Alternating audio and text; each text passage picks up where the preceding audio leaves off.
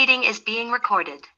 Okay, welcome into the Degress Podcast, Peyton Manning edition, episode 18. Got a lot to talk about, a lot going on in the sports world. Scottie Scheffler is your Masters champion. Tiger Jesus returned. Ro- was able to hold off a strong uh, Rory comeback on Sunday. Uh, NBA playoff playing games are going on as we record this. This is going to be released on Thursday, the 14th of April. In a little bit of a snowmageddon here in Dickinson. Got about, I don't know, I have a snowdrift outside my house about th- about seven feet tall. It's still coming. It's blowing. It's it's it's North Dakota weather at its finest. Monday, I was outside going for a walk. Sun was out. It was gorgeous. Wake up Tuesday, absolute shit show. I that's the only way I can describe it. But luckily, I have Grant and Ethan. They're out in the cities enjoying some not snowmageddon. So, you guys, welcome into the show. What uh were you guys able to watch the Masters? What was your guys' biggest takeaway? I did not watch on Sunday, unfortunately, but uh, brought up Scheffler, and my goodness, he is. Uh, I didn't know who he was six months ago, but uh, wow, he is. He's un- unbelievable. Even his bad shots, you think he's just screwed, and he comes out with some miraculous chip and putt. Like when he went in the tree, puts it ten yards over the green somehow. When he dropped, it's just it's stupid. Like he's unbelievable. Yeah, and what in his last 59 days, he's won four tournaments. Yeah. he's The guy- unbelievable. The guy just on fire right now. And you know, like Ethan said, he came out of left field. Nobody knew who the hell this guy was. And and you know, now he's, you know, looking like he's the best player in the world and he's gonna be gonna be around for a long time. Um, so that you know, that's kind of I guess, you know, nice for golf, but you know, also in a way, I felt like this Masters was a little boring. Uh, you know, Sunday there wasn't that much excitement because Scottie had such that big lead. Tiger kind of fell apart on Saturday, and uh, you know we didn't have that remember rememberable stretch on Sunday, you know, afternoon where we're like, hey, do you remember how this happened? It was kind of smooth sailing. So, you know, maybe a little boring and something the golf world didn't need. But um, you know, who knows? Maybe Scottie can be a superstar in the making. Yeah, well, Can we all agree though? He doesn't look like he's 25. no, he looks like a 45 year old accountant. Who, when he goes out- old. his Yeah. his his average i mean he's a great golfer if he's for a 45 year old accountant he usually shoots about three over four over occasionally can get under par but yeah he he looks like he's 45 he acts like a 45 year old too just listening to the interviews talking about how he was like crying waking up because he wasn't sure if he was ready for the moment and his wife kind of just talked to him he's like it doesn't change who you are to me you're still my husband. I'm still going to love you regardless of it. And that's not going to change if you win it or not. You still have those same strong views and perspective in life.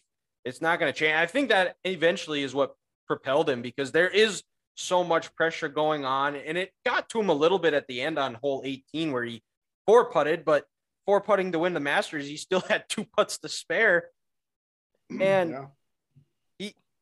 and he he was it was yeah it was awesome to see and he just played and uh tiger was back it was it's i i was nervous i didn't think he was even going to make the cut and he found a way he made it he but i think in the end his body was just worn down i think that cold weather on saturday really ate at him and just it's not good especially when you 14 months ago you were in a life threatening accident almost losing your leg and i can't imagine i'm not a expert with leg injuries or anything, but I can't imagine, you know, you're still regenerating some of those nerves to keep your body warm and things like that. But it's it's incredible to see. He's only going to get better, I think. Just got to get get his body back to, to play competitive ball golf at that level and find yourself floating around on Saturday on moving day Saturday. It's it's it's incredible and it just proves to the work ethic and the attitude he has.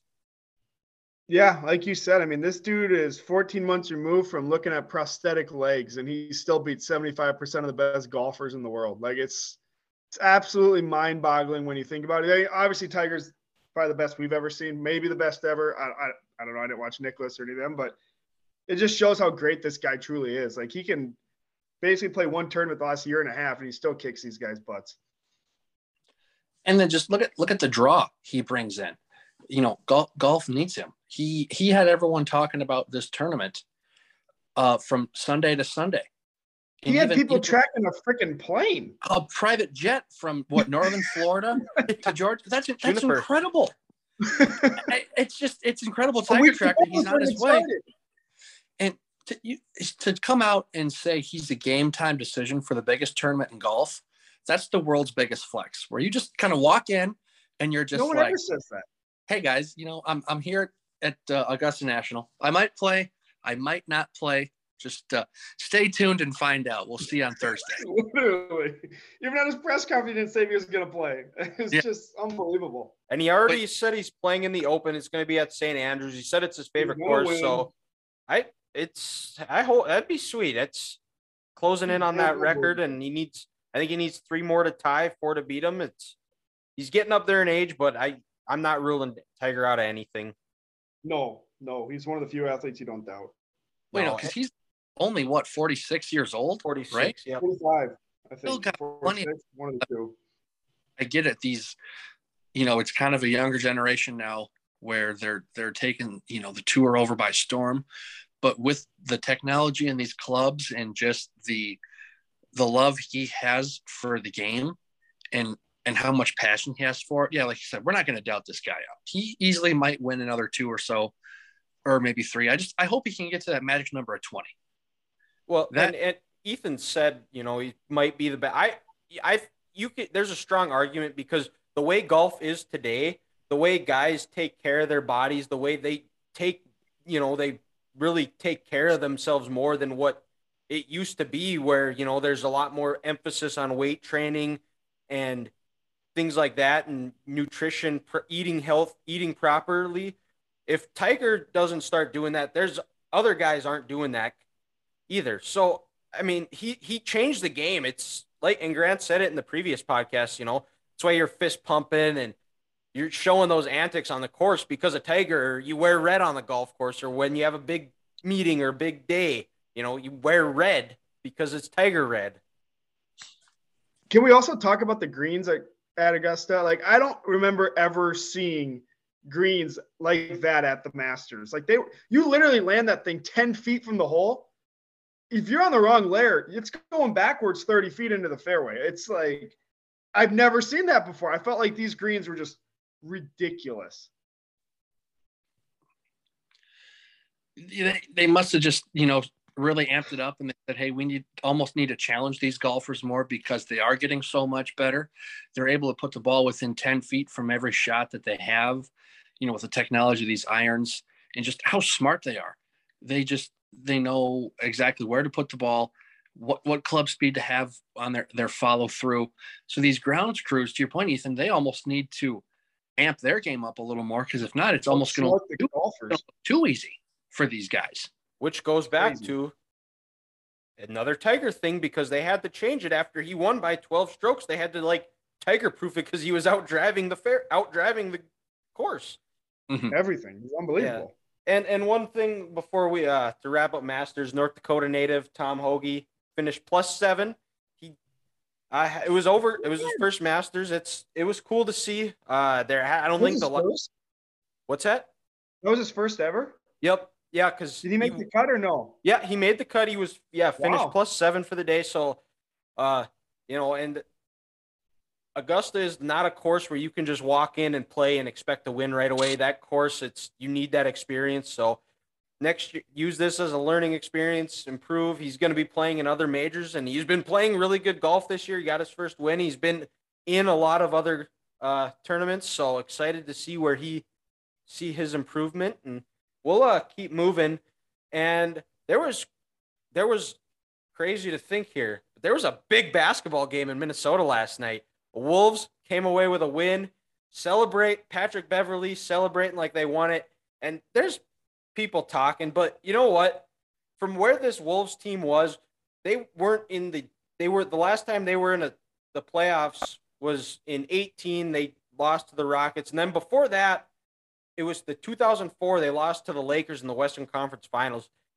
And people are getting on them for celebrating, but you know what? This is a young team they the excitement within the fan base is through the roof. They've improved, and there's so much.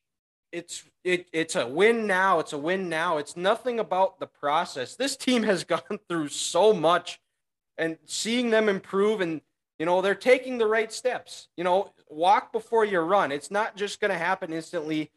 You need to develop those guys. Anthony Edwards is a stud. KAT did not play a great game by any means, but D'Angelo Russell played great. And, and they have easily a yep, easily hit some big threes. And they have mm-hmm. a true leader on this team in Patrick Beverley. Just watching him, the way he was excited, celebrating. He wasn't excited because he beat his old team. He was excited for the fans and for the city and the young guys on that team. And I hope he stays around because you need that leadership. And I think the Wolves, they're they're in the right step. It's going to be interesting to see how they fare against Memphis, but I I like the direction this team is going. And you guys are there, so I'll let you guys talk about it. Grant, oh yeah, I just yeah, I just want to say this, put in perspective for how putrid the Wolves have been since 2004. Dylan, when you mentioned they went to the Western Conference Finals of the year, Kevin Garnett was named league MVP. From then until I believe yesterday, their winning percentage was 37%. Pretty bad. That's awful. I mean, we're not playing baseball here. You're not playing baseball here where that those are Hall of Fame numbers right here. They get the paper bags. And with how many how many draft picks that they've missed over the years, um, and how many superstars that could have been on this team, it's something that this city needs because Minneapolis, you know, we're one of the four markets out there with the four major sports. And unfortunately, these last couple of years, we haven't had as much energy and drive for these pro teams. And the Wolves, they're doing it now because, you know, they're young and they're home, they're a home built team. And people can get behind it because, like you said, Dylan, they're gonna they're young and they're gonna be around forever. Anthony Edwards was, you know, first overall pick that Miss dunk he had last night going on the baseline, he, he that would have went in. This place would have been would have went berserk. And he kind of looks like young young MJ out there with how much he can get up. Yeah. And then also, you know, last year when they fired Saunders, everyone was saying, "Oh, it's you know, he's the fall guy. He's the fall guy." Well, I think Coach Finch, he clearly clearly was the answer with that. And it's nice that, you know, next year they in this midseason they signed Pat Bev to a contract extension, so he'll be at least with the Wolves through 2023 but since his past relationship with Finch, Coach Finch, I think he could be around for a while because this team needs him. He they have that attitude that they didn't have in 2018 with Jimmy Butler, and uh, you know it's exciting. And you know, playing Memphis, that's that's the draw they wanted. Because if you had to go in Phoenix, that talk about the Lions' Den, and you, you don't you don't want to play those boys. You want to play the Grizz. Ja's still injured a little bit, and you know if we can get Pat Bev being that Nat getting in his face, you know, gosh, I like our chances. I yeah, will say well, I, I know I know KAT is the biggest name on the team. Like he's obviously probably to most people the face of the franchise. But when you actually like think about it, Anthony, this is Anthony Edwards' team. Like he uh-huh. make he makes them go when he plays well. It, it's unbelievable. Like KAT's had some obviously great games, great seasons here, but Edwards is really the thing that just propels him. Even the fourth quarter last night, his dunk. As soon as that lane opened, it was like, holy hell, he's going right at it. He's going to dunk on the whole city of Los Angeles. Hit the step in three at the to go up, I think five.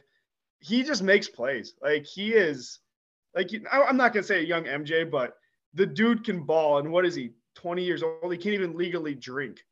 Like this mm-hmm. kid is the, this he is really goddamn good. Well, and let's not forget, um, draft night. Dwyane Wade said that Anthony Edwards could have a better pro career than him. And the one um, comparison yeah. they have is they're both coached by Tom Crean yep. in college. Yep. And when yep. a three time champion and a top 50 player of all time says, Hey, this dude could be better than me, that's when you really got to sit back and say, Oh, there's potential. But now we're not looking at potential anymore. We're looking at he's going out and he's grabbing the bull by the horns. He wants it. He's making plays. And to kind of put this whole thing into perspective, I've been to a T Wolves game in over a decade. I bought tickets today for a playoff game. I I don't even know all the damn roster. Like that's like that's just how Minneapolis is going right now. Once Minneapolis and these Minnesota sports get going, they get these fans. I don't think there's a better sports city in the country. When you get these teams really rolling, the, the, the fans come out real quick. Oh, for And no sure. one- and and to no one- put a little bit more perspective on what Ethan said is three years ago, my when I was down in Arizona with my dad, we went to a, a Suns Wolves game, and the most action of that night was Devin Booker tried to fight. Oh, tall guy. He played at uh, uh, Gorgui Jo- Dieng. Tried to fight Oh, Gorgui Georgie, Dieng yeah, yeah, and yeah. then he said, "Meet me in the uh, meet me in the hallway," and they sprinted back. And my dad fell asleep. I had I had a picture of it. I don't know where it went, but they it, it's wild to think that they're the Wolves are in the playoffs and the Suns are favored to go backs. And we won't talk a whole lot, but I think uh, staying in the NBA a little. Or well, Grant, you had something to finish, so I didn't mean to interrupt you, but go ahead and then we'll talk a little bit NBA playoffs and what we think playoff Just- wise happens. how underrated Target Center is and how Yeah. underrated the, the people of Minnesota and Minneapolis are for their pro sports because they filled that place up to the brim last night and they brought the energy and you could tell the Wolves players fed off that. Even, you know, we came out, we had a nice 7-2 lead. The Clippers then went on like a 24 to I want I think 10 run. But the lady the fans, glued her hand to the court. the lady glued her hand to the court, which so Minneapolis, which pisses me off. Um, but the fans, they never went away. And you know, these Minnesota fans were never, never gonna die. They're always gonna be in it. The um, you know, like MJ, they're never gonna lose a game. They're just gonna run out of time to cheer. and also because the Wolves are under new ownership too, and there was talks of them possibly leaving and going somewhere else.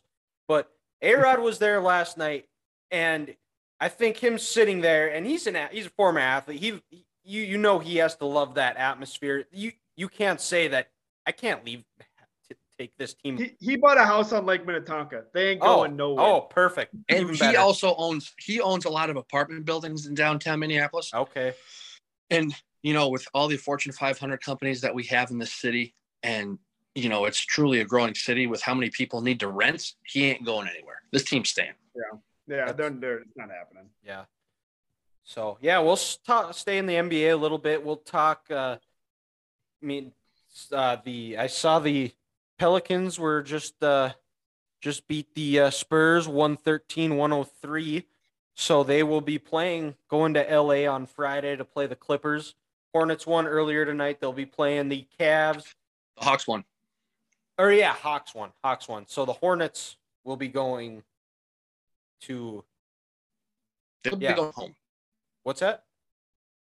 Hornets they'll be going home home. because the Hornets, Cavs yeah. Nets were, the Yeah. Cavs Nets Cavs Nets was seven eight Yep. last night so the Hawks are going to Cleveland and Yep. the uh, game to see who gets to uh, play the Miami Heat in the first round Yeah, that's Miles right. Bridges might get a hefty fine too. We'll see about that. Yeah. So He tried to. I don't know uh, if you saw that. he Grant, tried to. but He tried to be a Will Smith and slap some fan. yeah, with with a towel even. well, he threw a mouthpiece at a kid Oh, did I didn't see that. I just saw him like Yeah, he- chirping, he pulled- like, "Oh, you're out" and everything. I didn't see him He- throw that. he pulled a Steph Curry in the 2016 finals when he got pissed and threw his mouthpiece at a, at a fan. What a souvenir, though.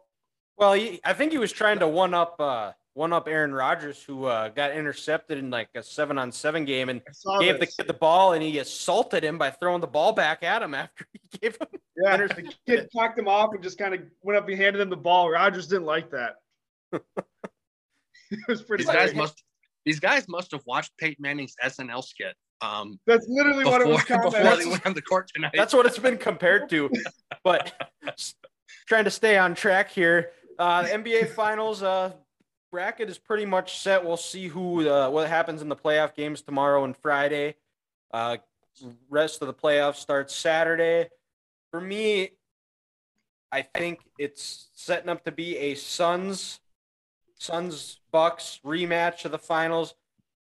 Uh the only team I think out east, I think that could possibly give uh, uh, Milwaukee a run would be the Nets, but they just don't. I don't. They don't have the time playing together. It's either Kyrie with his vaccination status and injuries. KD's been hurt. Ben Simmons is Grant's favorite player in the NBA. Ben Simmons is. It's a back injury, they say, but Ben Simmons can he's Ben Simmons can go to hell.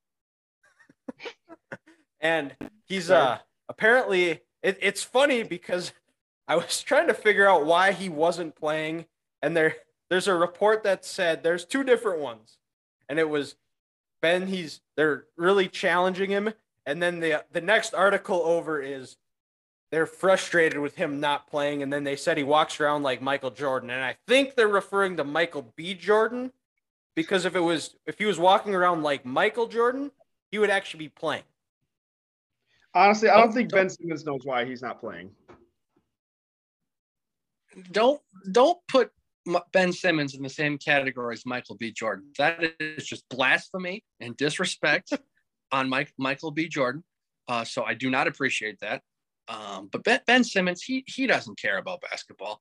He just wants to go get his money, chase Instagram models, and live his best life. Um, he he he just doesn't care. Yep. And and, and, and the, the kicker for me was is like, yeah, and and, and Ben Simmons, he's going to be the X factor. They, they if he can give him eight good minutes, it's like, why are we talking about a guy that's going to play eight minutes a half? He's going to give him thirty three percent of a half, and he's gonna he's gonna change um change the, land, uh, the the landscape for a team who's going to have to play the Celtics in the first round with just a bunch of grinders and grimy guys who are going to get in your face. And you know they want to send Kyrie home. There's some serious bad blood between Kyrie and that Celtics organization and Celtics teammates. So I'm excited. I'm excited for that um, for that series. I'm probably going to try to watch every single game of that. Uh, you know, whenever I can. Um, but another team that I actually am kind of intrigued about is also in the East is, um, you know, for being a one seed, nobody talks about him is the Miami Heat because you know Jimmy Butler's your star player, but then you got guys like Bam, uh, Kyle Lowry, you know Tyler Herro, Udonis Haslem brings that culture that we talked about a lot last week. Erik Spoelstra is one of the best coaches in the league. I just want to see if this team can actually finally, you know, get over a hump and win a playoff series outside of a bubble in Orlando. Yeah. And I the biggest reason why I, I'm picking Memphis is, is because I trust Khris Middleton as a number two than whoever Miami has as a number two. And at the end of the day, You mean Milwaukee? Giannis is or yeah, Yeah, no, Okay. yeah, that's what I meant. Oh, And sorry. and yeah, I like Giannis more than I like Jimmy Butler, and I like Khris Middleton a little bit more than I like who Miami has to offer, whether it be Lowry or Bam Herro. or Herro. Yeah, No, I'm going to go off a little bit here off the off the deep end. I'm going to go with Boston. ooh, I think Jaylen Brown's starting to take that step. They're, I think, I want to say they've won eight of their last ten. Their only losses to the Bucks by six. They've beaten some pretty Mhm. darn good NBA teams by a lot. They put up 144 like, like last week. They're playing well. Like they're doing really, really good. And I, I'm taking Boston. Why not? I mean, I don't think anyone knows what the hell the East is going to happen. I, I don't buy the Nets. I don't know. Kevin Durant's good. Kyrie's good, but that chemistry. I mean, yeah, they just there's nothing there. enough. He's played what seven, eight Mhm. games. Like, get out of here. Like, I don't know. I don't. I don't buy him. Well, and then you know to kind of switch conferences to Dylan's point, I think the West is almost they're just going to beat each other up, except for Phoenix, because Phoenix they're It's the best. brawl. Yeah, they're they're the they're the best team in basketball. They're gonna, you know, let's be honest, probably sweep either the the Pelicans or or the Clippers. Um, without if Ka- as if Kawhi doesn't come back, I just I just another another guy I I heard today saying that he might be able to give him eight minutes a half. Kawhi. Yeah, I didn't even know the So- guy was still on the team. To be honest, I kind of forgot. Well, I mean, he has a partially torn ACL, and apparently he can't come back from that. That's and he that he got injured last June. That's you know, besides the point there. Um, but you know, the Wolves in Memphis, that's going to be a grinding, grinding physical series, which I expect for at be a hell of least. series. I think it's going to go at least six games. Both teams are That going to might just be the best series in the whole in the whole playoffs in terms of Mhm. first round at least. first rounders. Yeah, those teams, they're just they're going to get after each other, and they're just gonna they're going to wear each other down. And then you know, in the other one, Golden State, they they should beat Denver, but then um, I want to say is, is it Utah and um, and Dallas? That again is just yeah, that's going to be a grimy series. Um, Luka's so not Phoenix, healthy either. He's kind of still recovering from a calf strain, which is a very, which is a very tough injury, injury, to come back. Yeah, it's a nagging injury. It's a tough mm-hmm. one to recover from. And yeah, and I think the Warriors, I think if they've kind of had that same problem that the Nets have, except they've got a way better culture. Steve Kerr's a much better coach than Steve Nash. And it's just Curry's been hurt. Clay's coming back from a two torn ACLs. Draymond's been hurt on and off. But you know, they have they have the experience. I think they're still about a year away. Uh, James Wiseman, Jordan Pooles are turning into rising stars too. I think they're about a year away, but yeah, like I said, I I until it's something unless something drastic happens, I expect the rematch of the finals from last year. I'll, I'll take Phoenix against the field every time. I don't think it's even relatively close. They're, that team is unbelievable. you know what I like most about Phoenix guys is they didn't build this team the way NBA players want to build teams now. They built them, you know, from the from the bottom up. You know, if you look at guys like you know DeAndre Ayton, Devin Booker, Cam Johnson, uh, is is it is not Bridges, um, the oh, player who's played DeAndre he's Ayton. All, yeah, Ayton.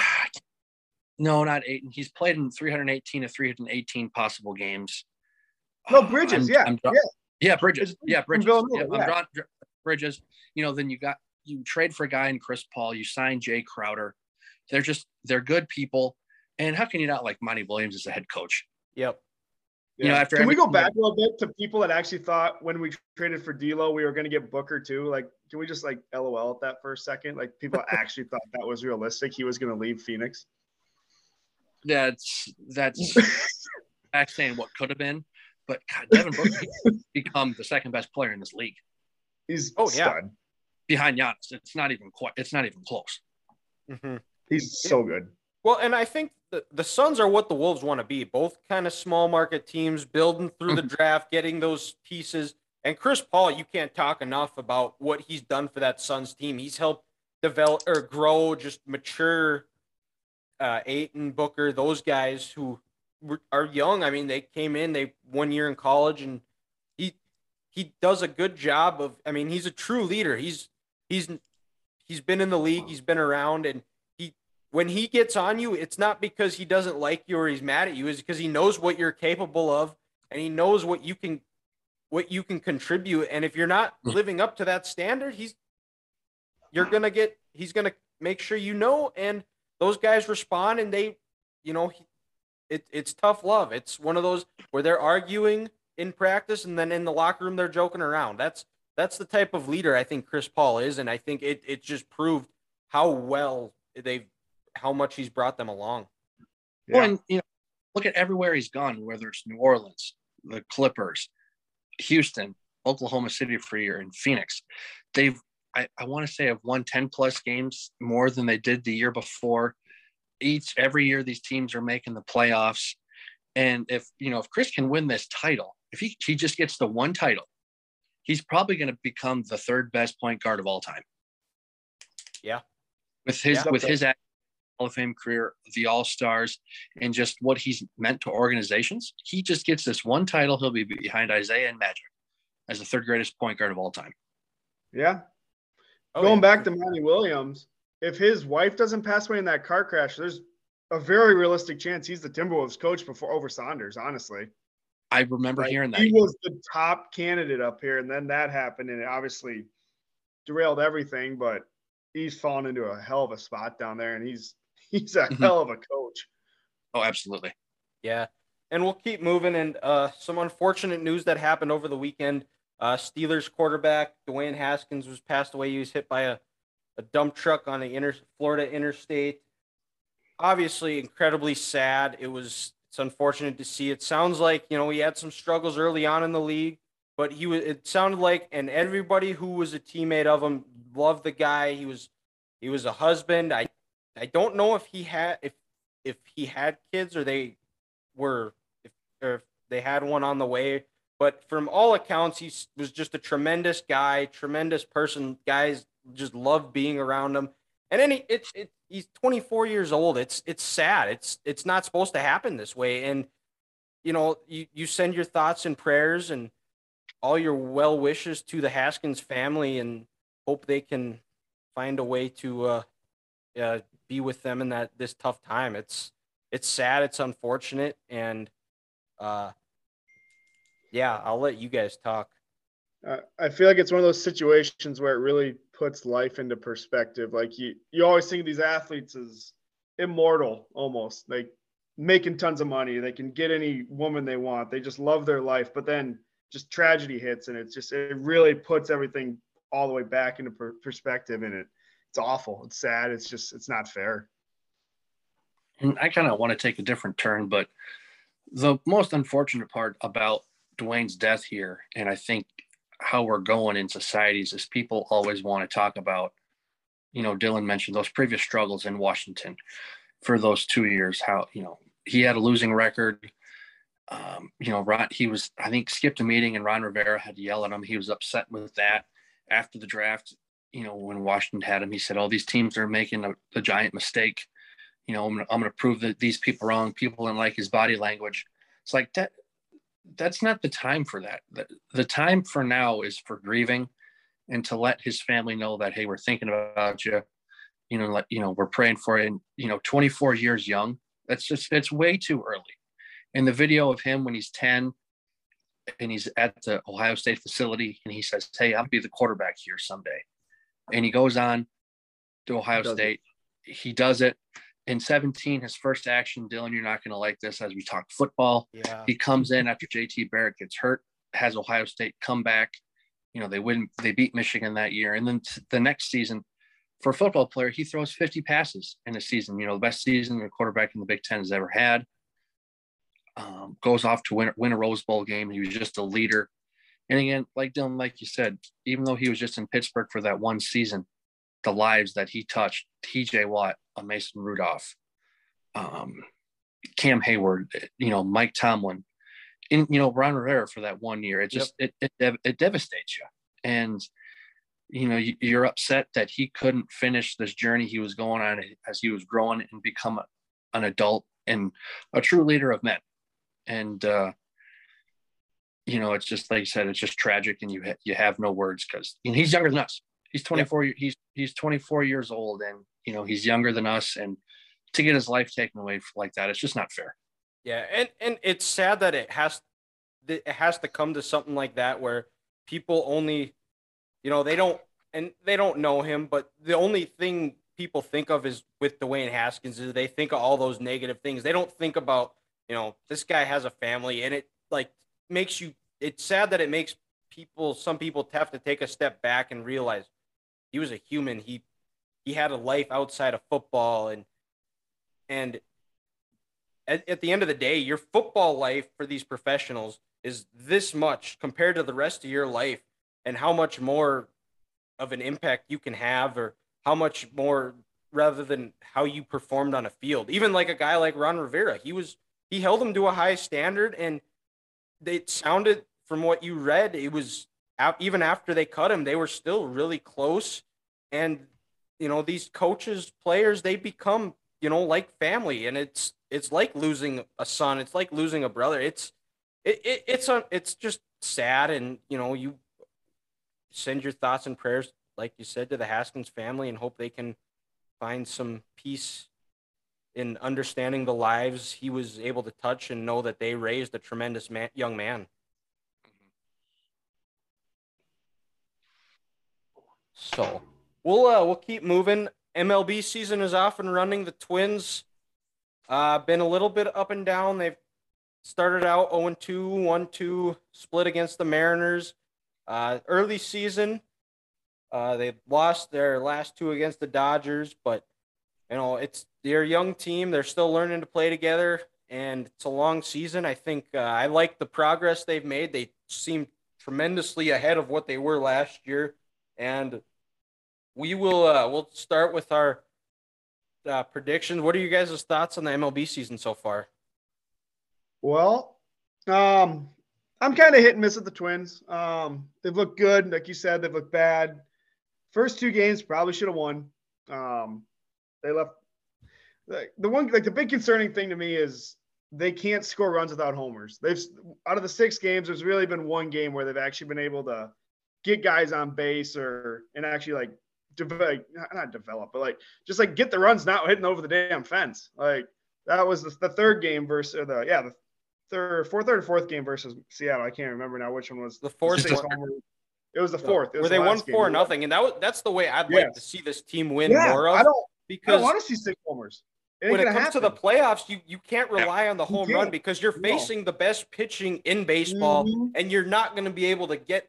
I mean, not, not those pitchers don't make mistakes. Most of those, no, the, you know, those home runs they're pitching against guys that are. I, I mean, they're not they aren't all Cy Young Award winners. Most of them no, are going to be they have the delivering tires in the offseason. To me, bullpens make the difference. Because yep. starters in the playoffs, they only go four or five innings. You have those half half of the game is the bullpen. That's where the, the real money is made. But well, the biggest thing about me is the Twins one, they can't have sustainable innings where they actually have these back to back to back hits, moving guys over. Like even today, there was three times they had a guy on second to start the inning they can't even get a productive out. They went three straight times or grounded to the third. Like it's just those small things that aren't happening. And even then, you, you expect Gary Sanchez, you expect Miguel Sano to strike out a, a crap ton, but it's Buxton striking out. Correa swinging at stuff that my God would break his freaking foot if it hit him. It's just like these guys are just so out of whack right now. And Buxton, like I guess through two of the three of his homers have come off breaking balls, but my God, he couldn't hit Kershaw with a freaking order today. Like PJ Fleck would be very disappointed in him. Well, in his defense, nobody could hit Clayton Kershaw today. He was good, but at the same time, those pitches actually aren't like we chased a lot of them, but still, like there was some right down the middle of Buxton. I mean, he was good four inches off the damn ball. It's just like I don't know. Like they need to get it together. They need to start putting the, the bat on the ball and making contact because it's up and mm-hmm. down through the lineup. It's not just the two guys you expect to strike out 400 combined times. Correct. And also, I, I think, Ethan, to piggyback that, it, it goes off with some nerves because, you know, baseball players, they're the most, you know, anal and repetitive, you know, creatures out there. They need habit.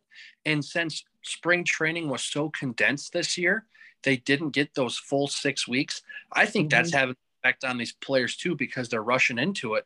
It kind of looks like a, a lot like early season football practice, where the first three weeks the defense is so far ahead of the offense because they just get to react um, you know from the plays they don't they don't have to worry about you know the timing and your hand-eye coordination. Mm-hmm. and you know trying to get those productive outs i think these guys are starting to they're trying to go out with such a big bang and to, and get hot that they're forgetting the small steps that you need as a baseball team. And to your point you know you got a runner on second. There's no problem with grounding out to second base to start the yeah get get them over to third. I think they just need to take a deep breath and realize, hey, this is a marathon. It's not a sprint. Um, and you know, for a couple of those games in the Mariners series, to your point, they just Twins couldn't score a run. The pitching was not the problem. They held the Mariners to enough runs where they should have won those games. They just need to slow down, take a deep breath, and uh, if they can do that, I think they'll be just fine and the thing that's um, kind of it's kind of ironic that I was talking about how he couldn't hit the the breaking ball versus Kershaw. Fast forward to the game where they hit six homers. Four of those six balls were hit off off speed. Only Buxton hit one and Polanco hit one off fastball. So it's like they can do it. It's mm-hmm. just a matter. Of, it's just odd how one day they absolutely destroy these baseballs, and the next day, I mean, they couldn't hit water if they fell out of a freaking boat. It it's amazing. Yeah, you know, sure. baseball's it's it's a lot like golf, boys. Up, you're up and you're down, and it's all about how you're doing mentally. Um, you know, th- this game, it's such a, you know, you have to have a different mindset to play this game because if you fail seven out of ten times, you're a Hall of Famer. You're the best to ever do it in this game. Mm-hmm. So you just you have to stay so focused, and it's such a grind that you you can't get down on yourselves, and you can't try to make plays that you normally wouldn't. Because to your point, Correa swinging at stuff where it's like in Houston, he wouldn't even touch that. And he's got a 2-0 count and he's ready for a fastball coming. He's yeah, gonna wait. Well, he had trash cans banging, so he, he knew what was coming. But hey, these last couple years, Houston was a damn good team after they got caught. Let's they not were. forget about. It. No, oh well, I, I, I, like to get my. I have, yeah, I have a couple of buddies that are Astros fans. Do we really care? Not at all. Not at all. No, not at all. We thank them for their duty. And actually, since they beat the Dodgers, we love it too. Yeah. But I, I, at the same time, though, the Twins, I mean, everyone thought the biggest thing was going to be their pitching this year. Today's start was the worst one they've had, and he gave up three runs in four innings. It's just like their mm-hmm. pitching hasn't been the issue at all. Take out that that chump that pitched the second half of the game today. They gave up three straight homers, but take him out of the equation and their crappy fielding in yesterday's game, they're fine. Like their Pudge- pitching is Pudge actually pretty Rodriguez's son? solid. Was that it? Was that his son? Yeah, that's what they said on the way. broadcast. Yeah, they no said it 'cause kidding. He, it was his debut, and uh, he got the call last night at like 1.30 in the morning, and he didn't. And yeah, Yeah. he was pitching. Well, he should go to catcher or something because he ain't a pitcher. He's not very good. yeah, it's his first time. Got to follow the family bloodlines and play catcher. Yeah, yeah, just but just go back. Like, just Yep. it's done. But we'll uh we'll start we'll get get into uh our predictions. I've got uh we'll start in the AL East. I have I got two playoff teams out of the East. Uh it's six teams this year. I I like Toronto to win the East, and then I like Tampa to uh, get the wild card. Yankees go third, Boston fourth. I don't even know a player on the. Actually, I know. I no, he's not even on there anymore. Mancini, he's on the Orioles. Okay, well, I was gonna say Jay Flaa. Mandan native, but Oh, he- I don't know him. he was he got picked up by the Braves, and now I think he's just kind of a free agent and on waivers. But yeah, I uh, I like the Blue Jays and the Rays to come out of the East for the. I got the same. year. Toronto winning it, Rays second. I didn't really do the rest, but I mean, honestly, it's Boston and New York, so it really doesn't matter. As long as, as long as they don't make the playoffs, I'm a happy guy. Um, so I agree with you guys on one team. I uh, I like Tampa Bay to win the AL East. You know, they've been in the playoffs the last three years, AL East champs the last two years, and Kevin Cash, I think, is the best manager in that division. But uh, I like the Yankees as the other wild card team in the, the AL East. So Tampa winning it, and the Yankees a wild card team. I don't trust the Yankees pitching. I mean, I don't really trust Toronto's either, but I think Toronto's offense is better than the Yankees offense. That's fair.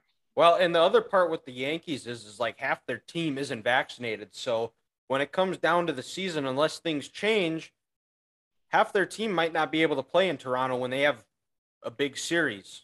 Because Oh, of that's a good point. Yeah, Canada's Hey. rules up there. Yeah, you're right. Thought about that because you know they lifted New York. Yep. But uh, yeah, Canada. I forgot about that.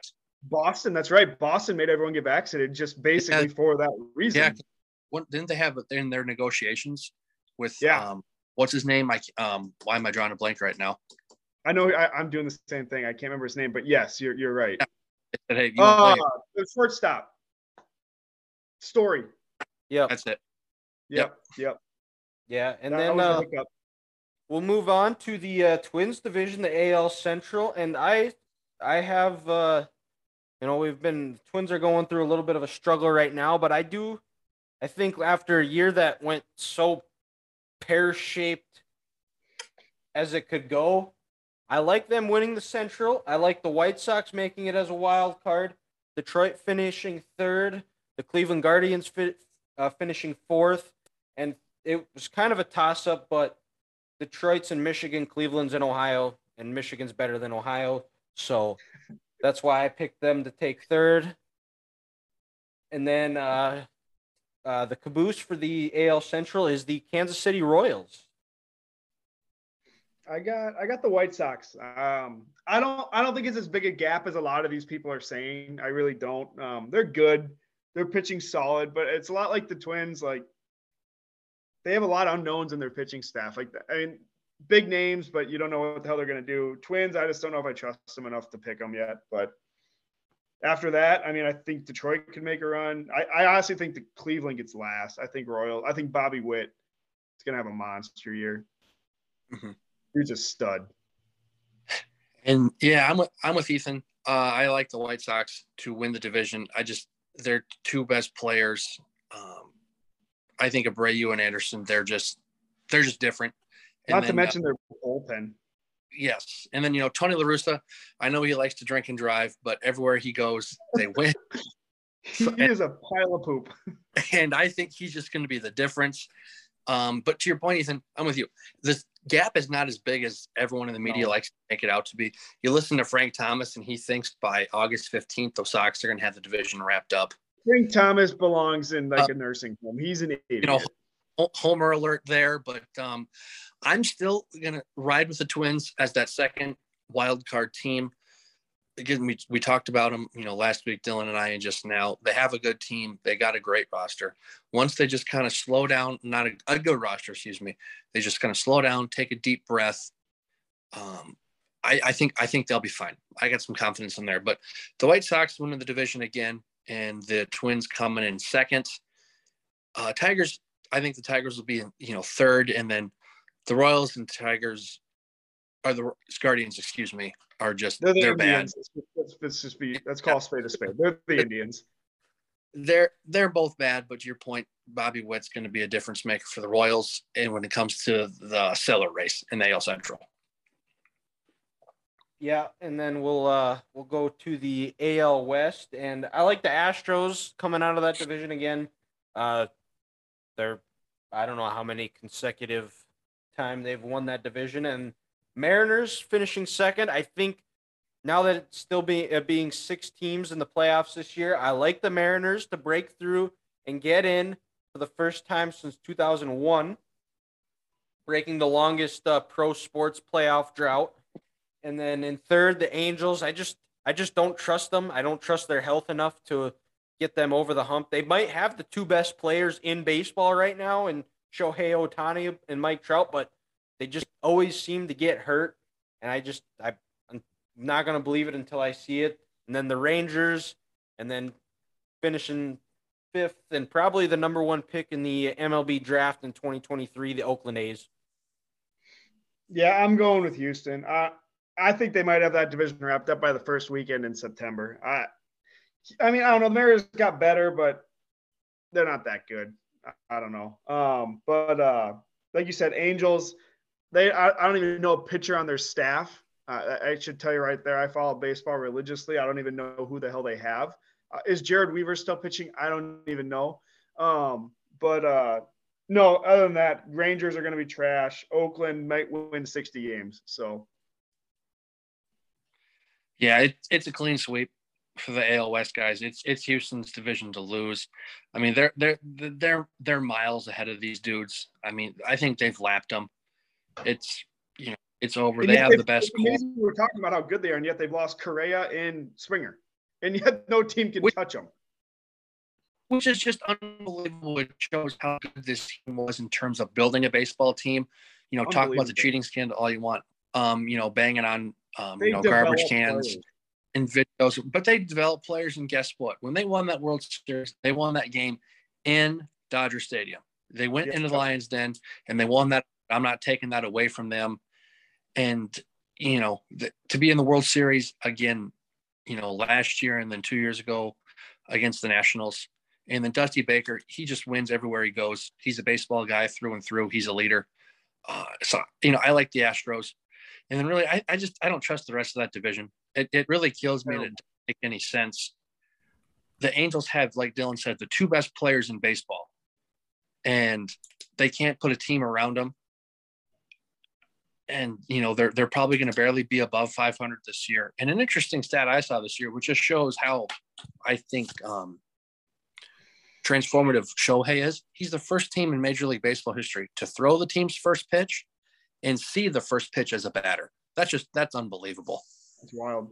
Um, but yeah, they they just had no pitching and no one else on that team besides that. And Oakland, just get get rid of them, move them, just moving to Las. Vegas. I'm ready to move to Las Vegas already. There, I'm, I'm A, they've talked about a plan for a new stadium, so it's in the works. Uh, whether it gets passed or not, Oakland's probably going to say like "screw you," like they did to the Raiders. But all I'm going to say is good luck getting a new stadium in that state.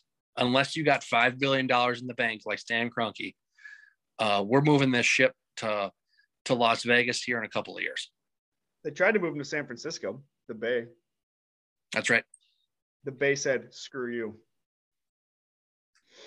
All right. I appreciate you guys talking because I had a thing pop up on my computer and I tried closing out and I couldn't find you again. no new, nothing changed. You guys still have faces for radio, but we will uh, stay, uh, move over to the National League. That's all sudden love, Grant. On a Wednesday. It's all sudden love. Uh, we'll transition over to the National League. Uh, a National League East, I like the defending champion Braves to repeat, uh, defend the NL East, uh, come out there, and then uh, the Mets finishing in second, Phillies third, Marlins fourth, Nationals five. I think it's a flip flop either either way between the Marlins and Nationals. The Phillies are an interesting team, but I just yeah I don't I can't trust them either. They they spent way too much money on one guy and they haven't made the playoffs since. I like the Mets a little bit more. I like their pitching, and they've got a few injuries to start, but I think in they have enough offense that that'll keep them in games, and they'll pitching will be enough until they're able to get healthy. And uh, that's what I like for the NL East. What do you guys think? I got Philly. I don't know. I'm, I'm kind of excited to see because uh, Castellanos signed with them, correct? I'm not crazy. Correct. And Schwarber. Yeah, I'm excited to see what news breaks as next homer, just to kind of see what we get out of that. um, but uh, I, I honestly know nothing about them other than they got Royce Hoskins, who I think Rice Hoskins, excuse me, who's going to have a hell of a year. Uh, they have a couple prospects that are probably going to be making an, an, appearance this year, but um, without Freddie Freeman, I just don't think Atlanta's going to be as good. I know it's only one player, but he was the heart and soul of that team last year in the playoffs, and I think that's a big loss. Uh, I do have the Braves in the playoffs as a wild card, but I like Philly above them, and I don't think I'm ever going to trust the Mets in my life. Uh, they always seem to screw up somehow, and yeah, I don't think uh, the Marlins got. I mean, if Derek Jeter quits on you, just fold the program. yeah, when the when the when the captain, the guy with the nickname, yeah. the captain, I'm done with your organization. You might as You're well screwed. just just close the book there. And you know, really, the, the, the Marlins really they gave up all hope when they built that stadium in the old Orange Bowl spot, and it was it was a dirty deal. I think the college football gods and MLB gods uh, are on the side of the rest of them. They shouldn't have done that. Stadium's so, at least nice. Stadium's nice, but the, the team is trash. So I'm I'm not too upset with that. But uh, I'm gonna go full Jerry Seinfeld Stan account here. Uh, I like the New York Mets. Oh, to go to hell. Call me crazy, but pitching, pitching, pitching. Um, once Degrom comes back in about two months, him and Scherzer yeah. gonna shut that division down. Am I crazy? Am I going to regret it when they when they mess something up or when when Scherzer his his arm gets fatigued in August? Absolutely. But they um, offered they, they, wanted Buxton for a trade for Syndergaard. That tells you right there how incompetent that front office is. I will never trust them. So, like I said, we're just going full Jerry Seinfeld account, and we're rolling with the Mets. Um, and then, and uh, I'm with Ethan. I like the Phillies as a wild card team in the National League. I do think, um, even though their second baseman hates it here, hates it there. Uh, Scott. yeah, he did a standing ovation after he said it. you know, since you know they got Castellano and Schwarber, um, and they were they were a close team last year. I think they're going to finally take it over over the edge. And I think Ethan's right. I think losing Freddie Freeman is the heart and soul of that Atlanta team. Um, and they're just um, they're going to have a bit of a World Series hangover, but they're going to be set for the next you know ten years. So I'm not too worried about um, Atlanta. But I, again, two teams out of the AL East, Mets winning it, and Phillies as a wild card team we just talked about the whole NL East and didn't even mention the last uh, the the reigning NL MVP, which is kind of odd. But I hate Bryce Harper. yeah. Well, we'll we'll keep moving. We, we're we're not going to make this a anti Bryce Harper podcast. Uh, we'll we'll let him actually win a playoff series before we can start that. Uh, exactly. We'll, we'll go to the okay. NL Central. Uh, in oh, that hot division. takes coming here. Yeah, I. Uh, I like the uh, I like the Brewers to win it. They're kind of a, I think they uh, Yelich had a rough year last year. I, I uh, just just a hunch. I think they're gonna find a way to get uh, win it. I Cardinals in second. I like them as a wild card, and then third Cubs, Reds, and then the Pirates uh, in the back. Uh, I'm gonna go with the Cardinals. I'm the biggest from from living in Iowa City, three hours away from Chicago. I am the biggest bandwagon Cardinals fan ever. Um, Let's roll. but uh, yeah, Cardinals are gonna roll through the division. Brave or Brewers, sorry, Brewers are gonna get the wild card spot out of there, and uh, the Cubs are gonna finish dead last behind the payroll of like 12 million of the Pirates, and that's really saying something because you go give your uh your probably your bust of uh free agent signing Suzuki. He's not even as good as Kurt Suzuki, the the, the catcher. Let's just call let's be real. Uh, Now, Ethan, is this your your anti-Cub bias? That might not be that might not be in any part from your time down in Cub Country, Iowa City. Is it? Is that does I it have anything to do with it, or is it just a it. I'm coincidence? We're going full 100. I despise the Cubs. I think they are honestly on par with the Yankees, which is really saying something. hey, and you know, guys, you know what's the best part about the Cubs and their pu- the put the just how much of a putrid organization they are? Yeah, there you go. Thank you. They still have hundred years before their next World Series title. And they don't even know it. They act like they're gonna go win the freaking thing again. It ain't gonna happen. You're gonna be dead. Oh, no. You know, They're they're dead. David Ross is going to get fired after this year. It's going to be God, great. that is the worst night of my life. um, it's going to be when the Cubs. Remember this, boys. When the Cubs lose, America wins. Um, Every time. But to the real winners of this, this division, I'm with Ethan. It's the St. Louis Cardinals, and uh, yeah, I think by September 1st, the NL Central might be over. Um, just because they they might defensive team in baseball. I was looking at some stats earlier today. They're the only team in Major League Baseball history to have five guys on their team last year win a Gold Glove. That's insane. It's incredible. That's crazy. Goldschmidt got last year. No one Are talks about Paul. Nobody. Gar Arenado won his ninth. Uh, Molina, maybe the best defensive catcher we've ever seen with his ninth. And then Tommy Edman at second base with his first. And then Harrison Bader in center field with his first. And then also, no one's talking about this, but the return of Pujols, I think for one more year is going to bring some energy uh, to that team. And they're going to want to go out with one more NL division title with Albert in St. Louis. Um, so the gateway to the West in this city is the gateway to the NL Central Division title in 2022.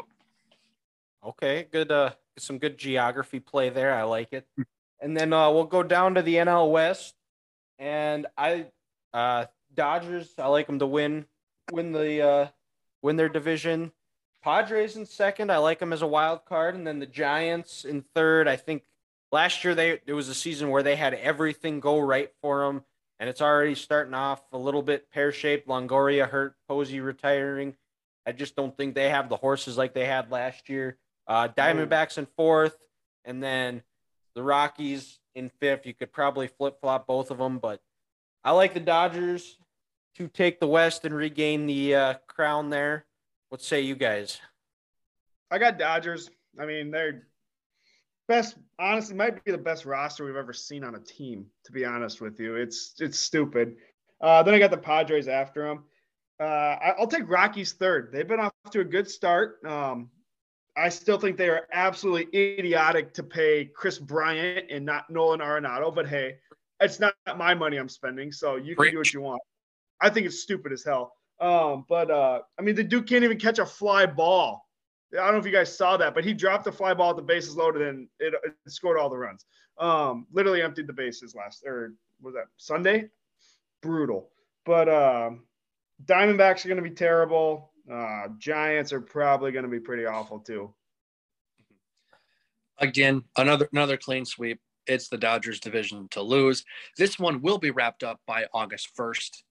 Um, it's August, Jesus. August. I'm calling it in you August. have no faith in the Padres. Fernando Tatis and his motorcycle is very upset with you right now. hey, I, I I love Tatis. I think baseball needs him. They need to promote him more because of the flair he brings. But this this is the best, like tight this is the best team in baseball. I mean, you know, Kershaw, what he did today, seven innings, 80 pitches, that's stupid. And when your infield And he's their sixth starter. he's their sixth starter. When your infield consists of Freddie Freeman, Justin Turner, and Trea Turner, that's stupid. I, I, I haven't looked at the And Max All-Stars between their, between their like lineup, but I bet you it's over 70. And then and then you got Mookie Betts and then Bellinger in the outfield covering up two thirds of that. It's He just stupid. traded AJ Pollock last week. it it and Chris Rick- Taylor in left field, who's probably playing. He's he's been better than Bellinger has these last few years. Bellinger got a home run today, but he's he's really struggling. Bellinger had his first two hits today. Yeah, and if he He finds was a way to come around, 15. there's there's nobody. Yeah, like yeah, and if he starts reverts back to his MVP seasons, there's nobody touching that team out west. No, No, hell, not even in the. There's no one in the East. I mean, ain't Nope. nobody touching No. them. it's it's it's it might be one of those where really nobody should really touch them in the NL. If No. there's if there's a downfall in the Dodgers, it's their bullpen. Yep, Hundred percent. yep, and And and and, and which is which is always delicious to see. That'll bite him in the ass in October. It always does. it did last It year. always and uh, so we'll we'll we'll fast forward to our. Then- uh, uh sorry, excuse me. Padres as the second wild card team in the National League for myself. okay. Okay. Uh, so we'll we'll just uh, we'll we'll just go with our World Series picks. Um, I in my World Series, I like the uh, Blue Jays, Dodgers, and I like the Dodgers winning in six games. I think they repeat or win their second in three years. I think all the things that we said previously is the main reason. Uh, still don't know what's going to happen with Trevor Bauer. He- His leave got pushed back another couple weeks, so see what happens there. Pete He comes back. That's just an added another another uh horse in their rotation. Maybe move him to the bullpen. I mean, they they another person too that nobody talks about is David Price is still on there, still pitches and basically is like their sixth I saw that yesterday. I didn't as know a he still was bullpen guy. league. Yeah, I can't He's believe like that. Like, he's like their stretch reliever essentially. but I like uh Dodgers Dodgers to beat the Blue Jays in six games. I'll take uh I will take Houston over Philadelphia in five. Ooh, They're who's gonna beat them in the, in the AL? Like, no, if like, no. No. one's gonna beat Houston. Well, I it, so I kind of did my own bracket, but I have the Twins beating the Astros in the divisional round. I think the Twins get Dude. past it and they win their first. Yep, Don't. You know what? you heard I know what you're doing here. It worked 2 I'm weeks ago. tournament. I'm not saying anything else. That's it. We're moving on. But it's for the record, he said it out there. Um, I uh, here, guys, like the uh, uh, rematch of the 2020 World Series, but I like the losing team then to win this year. I think Tampa Bay finally gets that monkey off their back. Is that just because you don't hate like the. Dodgers? That is correct. Okay. 100%. I hate the Dodgers, and I can't stand anything to do with the state of California. So go Rays, and um, let's just hope the Dodgers lose again. That is 100%. Wouldn't a Philly LA NLCS be freaking awesome though? That Oh, would yeah. be great. Those That- are two that serious happened- fan bases. When did that that happen? That happened when the Phillies won the World Series back in would have been Scott Rowland 09, 08. Yeah, back when uh, Manny Ramirez was a Dodger. Yep. I think Joe. Torre was the manager for the Dodgers. Probably. Yeah, I want to Yeah, say it was they met in the play. I can't remember if it was the LCS or the division series, but I know they met. And uh, Was that- Roy Halladay on the Phillies that year? yep, yep. Yeah. Him Yeah. and Cliff Lee. Yeah, Cliff Lee, the lefty. Yeah, they traded for him at the deadline to, from the Yep. Indians. Damn, that was a good team. Yes, so that's uh, that's baseball talk for the week. And uh, Ethan, we'll sw- swing it over to Ethan, who uh, is the uh, host of uh, Curveball of the Week. So, Ethan, what do you got for us? We got a couple. We got a couple. Ooh, okay. Yeah, a little spicy. Um, so as we all know, I am big on the dating apps, right? Right. Good times, uh, roller coaster ride. But uh, they, they always have these prompts, and the one prompt I've been noticing a lot lately is you have your fitted sheet, but do you use a top sheet, the, the sheet between the, the fitted sheet and the comforter? And that's been a hot time. I've probably seen that in the last three weeks, four or five times by different girls, and they bring it up every time. It's always a very key conversation when you start these combos. So I did a little recon. I, I, I did three nights with a top sheet, three nights without a top sheet, just to kind of see how I'd sleep with it and without it. On average, most nights I slept an hour and a half better without the top sheet. So, like Just top saying. sheet, you're saying, so it, so like you have your comforter, and then there's Yep. a sh- you have a sheet in between. Underneath the comforter on top of the fitted sheet. Correct. Yeah, because Dylan, like when you're when you're making your bed, you know, you got the fitted sheet that you can't fold. Yep. So that that goes on first, and then your top sheet would be the one that you put over that. That's just paper thin, Oh, and then yeah. your comforter over Yeah. that. Yeah, like I, that one. I have I have that. one. Yeah. okay. Well, what do you thought? What would you think about if you didn't? What like how would you react to that situation? I I don't know. I'd be whatever. I, That- I don't. it's, it's a real thing, man. It's a it's a serious thing that I've learned over the last month. Apparently, it's more than more than I knew. I uh, I guess uh,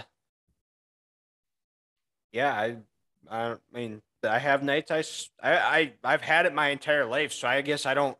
Even if I don't, I guess I don't notice it. Maybe I. The the thing that I, think, really I go Grant, go ahead. I talked enough. Those social norms where we've grown up with it that we almost just kind of think of it as second nature like hey, hey we need the top sheet on top of that it's it's kind of new and groundbreaking um I've never heard the term. you know times we don't we don't think much of it. um so like i said it's kind of one of those social norms where like dylan "Ugh, ugh, ugh, fuck i just i just think about it you know i have my top sheet PG-13. You know and, and it, it's catching a lot of people off guard and what were you going to say ethan Uh, well, to kind of go off what you said, like you know, whenever you have a your top sheet or your, your regular sheet, I should just call it, but if you're if it comes out from the bottom of the bed and your feet go under it, absolutely awful, right? It is terrible. It's It's You know, terrible. You don't know what's going to get your feet at that point. Like it's kind of scary to think about.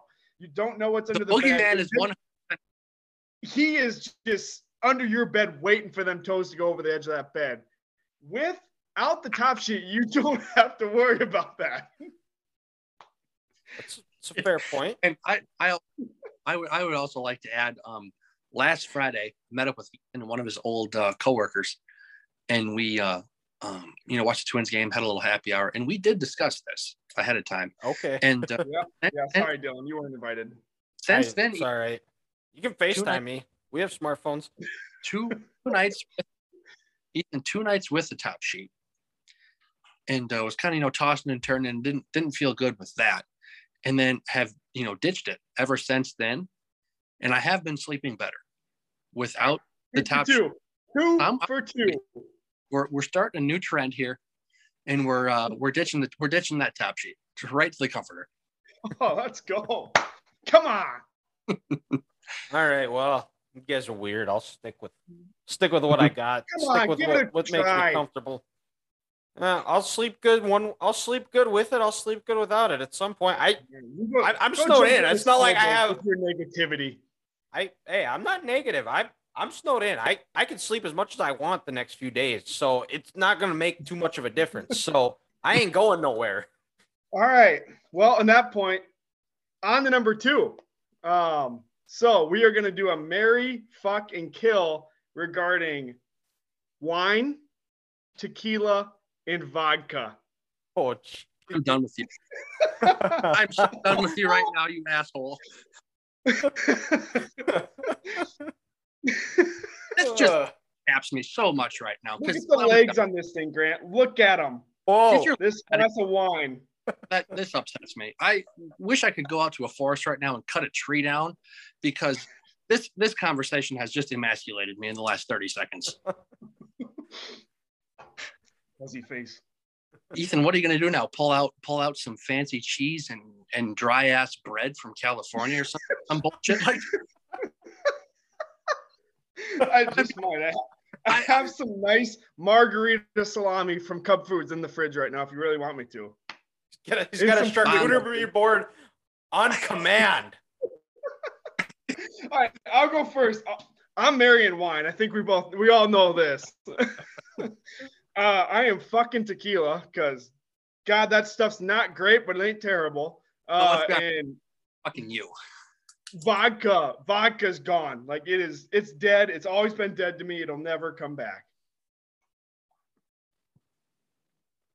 Okay. Um, All right, Grant. Yeah, I'll let you go. this this is upsetting. I'm not gonna lie. This this hurts because if I can be honest, guys, you know, as you would know, I'm not the biggest, you know, drinker of us three. Um, really, the only time I do drink is, you know, whenever Dylan comes into town for a visit and we're drinking a bunch on the golf course or at Cowboy Jack's downtown, or, you know, you made up with Ethan and you do, uh, you know, a little Willie happy. McCoy's. Uh, you Willie McCoy's two for ones all day. That may have changed my life. Um, so I'm not gonna lie. This this answer this this one hurts because as I would tell Ethan all the time, I think wine is absolute trash. If I wanted that, I would just open up my fridge and eat a grape. I mean, someone may putting their nasty ass feet on this thing, and I'm drinking this. That's just disgusting. But um, so I'm going to start with the marriage one. I guess I'm going to marry vodka. I mean, again, I don't like, I don't, Oh my God. But you know, if I have to wake up on a Saturday and uh, you know have a nice little nice little brunch, I can throw some orange juice in there and have a little screwdriver. But you will never catch me drinking cranberry juice and vodka because I do not pee sitting down. Um,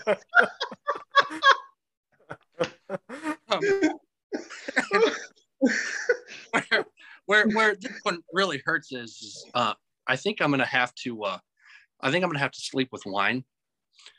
Whoa. Yeah. Yeah, I know dirty, it's crazy, guys, but um, Hey, You know- wait, hey, Grant, Grant, Grant just outed himself as a wine guy. Let's give it up for him.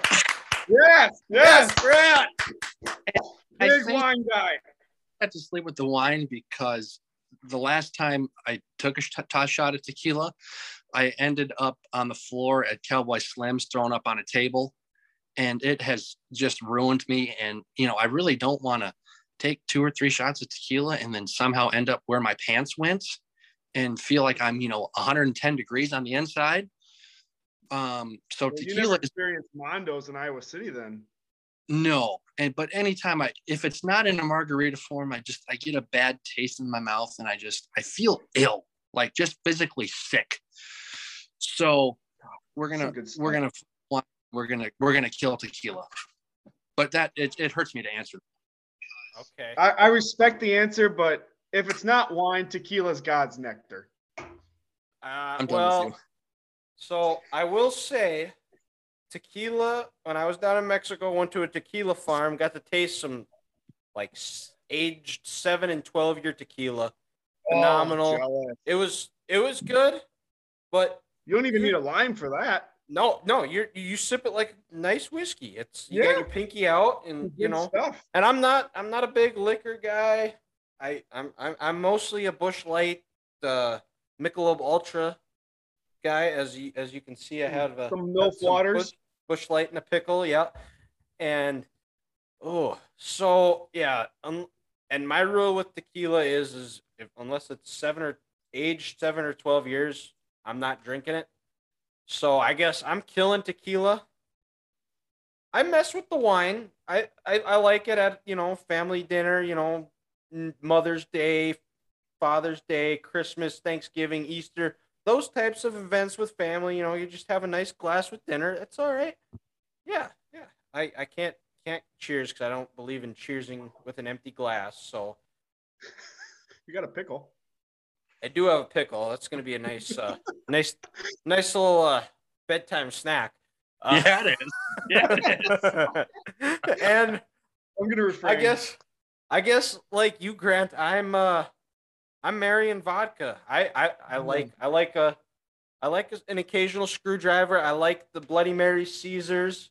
Some Mm-hmm. in the summer, a nice vodka lemonade, cool you off on a hot summer day. You doing I have a house now doing yard work, might have to get some uh something like that. And that's yeah, so I guess guess I'm marrying marrying vodka, messing with tequila and or messing with oh geez. Mess- Yeah, I'm I'm I'm messing with the wine and then I'm killing tequila because yeah, it's I I I don't it, it's just not not good. Does not do do me good. I I like it basically the, the good thing about tequila is if you have some like enough of it, which is usually one shot for most people, you don't remember it anyway. So what does it really matter at that point? when Well, you and- wake up and there's puke all over your room. That's why you remember it. how did I wake up in how did I wake up in Tijuana? I don't know. That's know. that's a story for that's a that's a story for a different podcast, Grant. But um, you know what what? about yours at uh whatever bar in Iowa City at like freaking bar close? You ordered 12 Yeg bombs or something. Yeah, oh and- and- yeah, I did do that. Yep, that happened. but hey, me and Dylan finished them. I think Dylan had about eight of them, but we finished them. I don't remember that that. matters. Well, yeah, but you woke up the next day and you said, "Did you spend blah blah blah at the Garden of Eden?" And you're like, You "Yep." like 200 bucks. It was yeah. but Not But even a um, bar, it's a club. The best way to drink a tequila shot, And guys, we almost got ran over walking into that. I remember walking in and getting run over by that big dude bouncer yeah, the pulling bouncer. somebody out. Yeah. I, I literally thought you meant a car. No. Well, I mean that dude was might have been bigger than a car, that bouncer. Oh, He was a big dude. But no, seriously, guys, the best way to take a tequila shot is you don't take a tequila shot. Exactly. No, you, you you lick your hand, you put the salt on it. you That's take why the Grant shot, is the lick dad the of this salt, And then you podcast. suck on Damn the straight. line. That's how you do it. All right, we'll wrap this up. Thank you guys for listening. Uh, make sure you tune in next week, and we will talk to you next week. Make her drink some wine.